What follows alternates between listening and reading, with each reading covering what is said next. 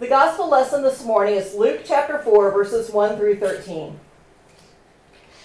Jesus returned from the Jordan River full of the Holy Spirit and was led by the Spirit into the wilderness. There he was tempted for 40 days by the devil. He ate nothing during those days, and afterward Jesus was starving. The devil said to him, Since you're God's son, command this stone to become a loaf of bread. Jesus replied, written, people won't live only by bread. Next, the devil led him to a high place and showed him in a single instant all the kingdoms of the world. The devil said, I will give you this whole domain and the glory of all these kingdoms. It's been entrusted to me, and I can give it to anyone I want. Therefore, if you will worship me, it will all be yours. Jesus answered, It's written, you will worship the Lord your God and serve only him. The devil brought him into Jerusalem and stood him at the highest point of the temple. He said to him, Since you are God's son, throw yourself down from here, for it's written, He will command His angels concerning you to protect you. And they will take you up in their hands so that you won't hit your foot on a stone. Jesus answered, It's been said, Don't test the Lord your God. After finishing every temptation, the devil departed from him until the next opportunity. It's the word of God for the people of God. Thanks be to God. We are in the season of Lent. Uh, Mardi Gras is over, and we are beginning the, we are in the 40 days leading up from Ash Wednesday to Jesus' death on the cross. The first Sunday in Lent always has a gospel reading telling the story of Jesus in the wilderness. And one of the reasons why this is always the first lesson is because this is where we get the idea of Lent from. It is a we it, Lent is 40 days long in part because Jesus was tempted for 40 days in the desert. And as Jesus fasted in the desert, we're called to fast during Lent. So if someone asks you, well, is Lent in the Bible? Well, strictly speaking, no. But the model for it is there.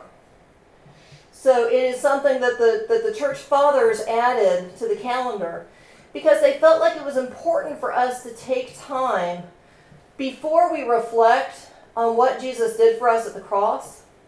That it was important for us to take some time to get our hearts and our minds right and to take that season of preparation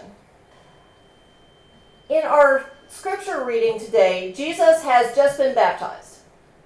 Luke tells us he is full of the Holy Spirit and he goes out into the wilderness to fast and pray. After 40 days, Satan shows up and begins tempting Jesus. Now, one of the important things about this is to understand that being tempted is not a sin. Jesus was tempted. And sometimes we, we say, oh gosh, you know, I'm such a horrible person because I, I, was, I was tempted to, to eat that extra slice of chocolate cake, or I, I, I was tempted to, to gossip about your neighbor. If you didn't actually do it, that's the temptation's not the sin. The problem is when we carry the temptation out. Jesus is tempted. And Satan starts with the easy stuff. And in this translation, and, and, and, and Byron, I, I, I know you caught it because I, I know this translation says, since you are God's son. Other translations say, if you are God's son. I don't know Greek. I took Greek in seminary. I don't know it well enough to know what the issue is there. But Satan is, is calling on Jesus to use his identity as God's son, to use his power as God's son. Satan says, Hey, you've been fasting for 40 days. If you're hungry, why don't you turn these stones into bread? Easy enough. You ought to be able to handle that. Jesus says, You shall not live by bread alone. It's not about filling our bellies. Jesus didn't come to work wonders and fill people's bellies. And the crowd that got fed with the five the crowd of five thousand that got fed bread and fish had a hard time with this concept, because the next day they're chasing Jesus down for another free meal. Jesus didn't come to gratify himself. He didn't come to use his powers for his own sake. He didn't come to use his powers for material gain. And so he tells Satan, no. There are more there are things that are more important than bread. Like doing the will of God. So Satan next takes Jesus up on a high hill and shows him the glory of all the kingdoms of the world. And Satan makes an interesting claim there. He says, All of this is mine and I'll give it to you if you just bow down and worship me. Now, I think that claim of Satan's is suspect in the first place, because the last time I checked, God was Lord of all creation, not Satan. So I'm not really sure that Satan's telling the truth in the first place when he says those kingdoms are his to give away anyway. But Jesus isn't going to be fooled by that. Jesus tells him, worship God alone and serve Him only. We got one priority. All the glory, all the kingdoms in the world are worth nothing to us if we don't have God. Nothing else matters but God. The third temptation I find particularly interesting because Satan quotes Scripture. He takes Jesus to the highest point on the temple. And y'all, um, when you go home, if you want to Google drawings of Herod's temple, it was a huge, amazing structure. Hadn't been complete all that long. Actually, wasn't fully complete when Jesus was alive. It would only be completed briefly, and the Romans would come in and destroy it in 60 AD. But there's a high point there that he takes Jesus to a high point at which the likes of which if jesus were to if, if an ordinary mere mortal threw themselves off of the temple they'd be dead. Satan says why don't you throw yourself off? Take, take a leap off of the, the top of the temple. God's not going to let anything happen to you. And he quotes scripture and he quotes scripture accurately. Check your bible footnotes Satan actually quotes scripture accurately, but he twists the meaning of it. The words are correct, but those scriptures weren't to be used for us to, to put God to the test, to, to, to come up with all kinds of fancy tests for God. Well, God, I'm going to do this, and if you keep me safe, I'll know that you're real. No. It doesn't work that way. And Jesus is quick to quote scripture back at Satan and to tell Satan, you shall it is also written, you shall not put the Lord your God to the test. So Satan leaves him. But notice that Satan doesn't leave him forever. He leaves him until the next opportunity there is a big to be continued at the end of this passage. Because Satan's not going to give up on Jesus. Satan will continue to attack when he can. And Satan will appear to gain the victory at the cross. I say appear because we know the rest of the story. We know what Satan doesn't realize going into Good Friday. We know about the resurrection. Temptation is a fact of life. It's out there, it's rampant. Our society seems to be geared up to get us tempted into all sorts of stuff. You got to have the next new phone, the next new car, the bigger house, the better clothes. Temptations abound. But we're called to be better than that.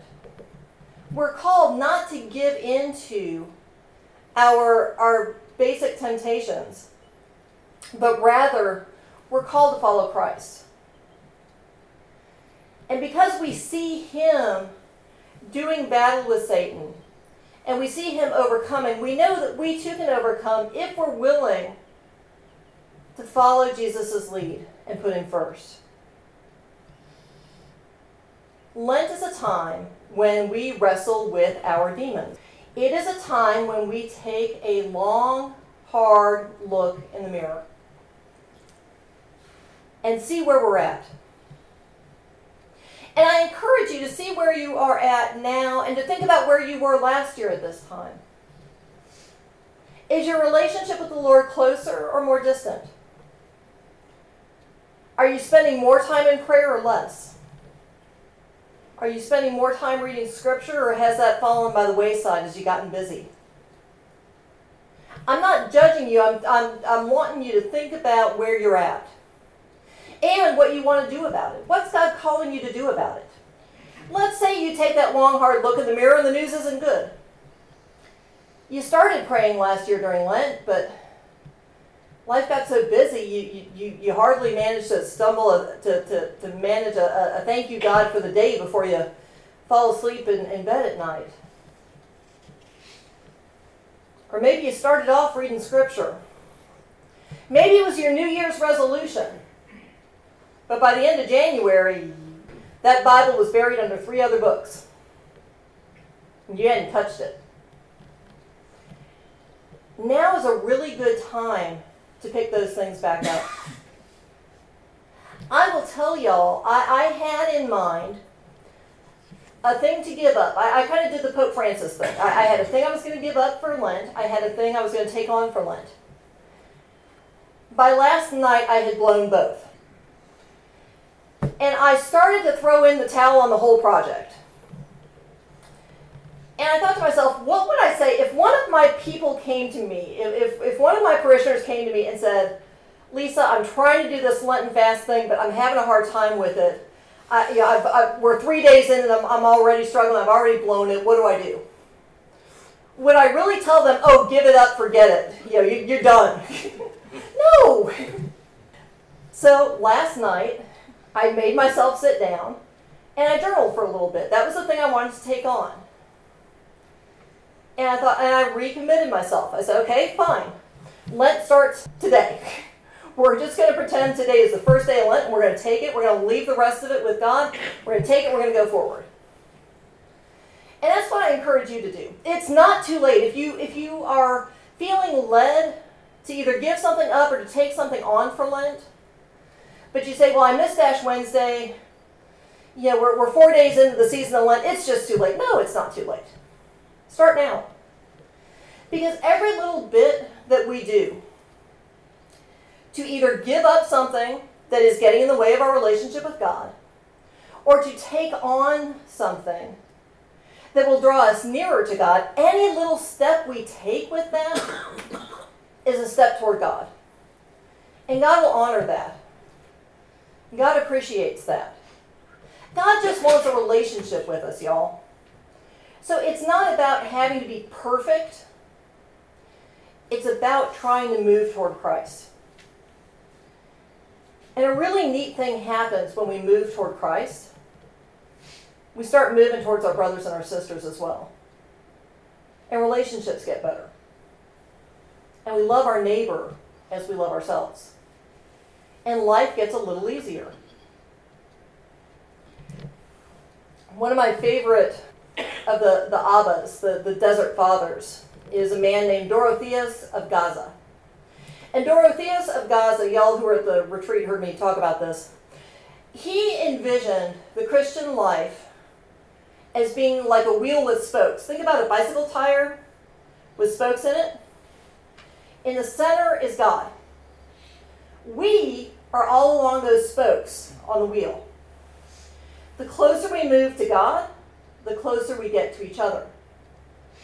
The further we move from God, the further away we get from each other, the more conflict we have with one another. So, any move we make toward God, any step we take to, to fight the temptation to serve ourselves, to fight the temptation not to follow God, to fight the temptation to, to, to do it our own way, any step we take toward that draws us closer to God and draws us closer to others. So I invite you in this season of Lent to give up something that is hindering your relationship with God and to take on something that will draw you nearer to God. And to do that, following the temptation, following the, the example of Jesus, who fasted and prayed for 40 days in the wilderness before he began his ministry. Before Jesus does anything else, he fasts and prays. May we do likewise. Take this time to fast from the things that, that bind us and to take on the things that draw us near to God, that we too might draw closer to Christ and his light might shine through us. Amen.